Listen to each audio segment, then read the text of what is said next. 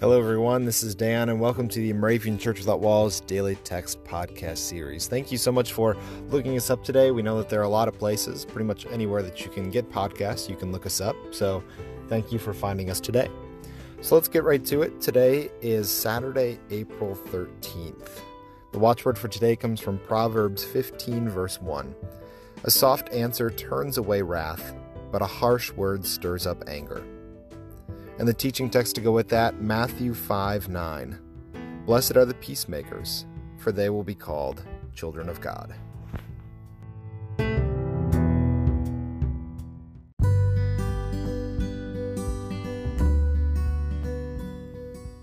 I think these verses for today certainly speak to our society and our country, that being the United States, at least that's where I'm recording from.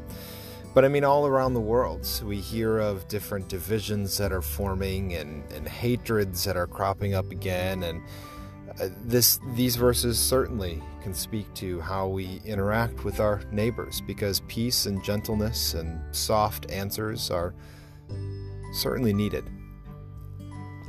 But for me, these verses speak to me as an individual and hopefully can speak to you as individuals as well because oftentimes we are our own harshest critics.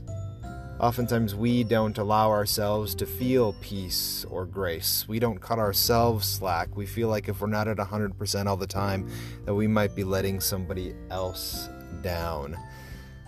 So, today, it being Saturday, many of us have a, a day off today, and if it's not today, hopefully it's sometime soon.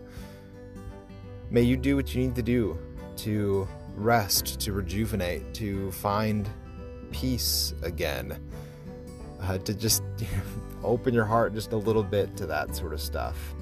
Uh, because it is so easy to just continue to go, go, go, and continue to second guess yourself and continue to be your harshest critic. So I hope that you, along with, and these are words for me as well, that you all listening can find uh, a time to uh, be kind to yourselves today.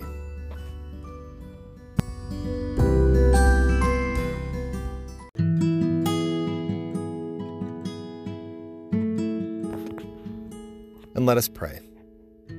Dear God, we are frail and prone to angry words. Teach us, as your children, to follow the perfect life of your Son, Jesus Christ our Lord. It is in his name that we pray. Amen.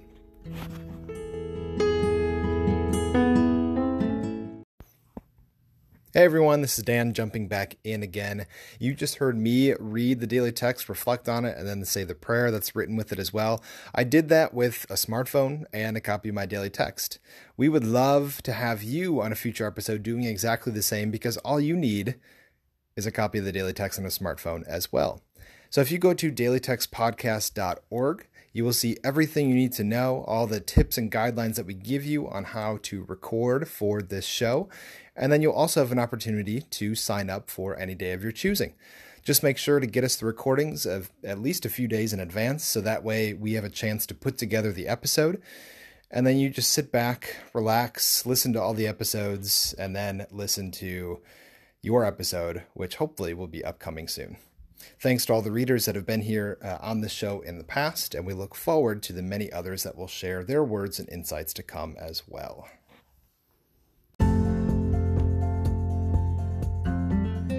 The 2019 Moravian Daily Text that you heard today is copyright 2018 IBOC Moravian Church in America and used with permission. If you want to get a copy of the Moravian Daily Text, sign up for the Daily Text email, or just learn more about the Moravian Church or this tradition, go to moravian.org. You are listening to MC 1457, The Lamb.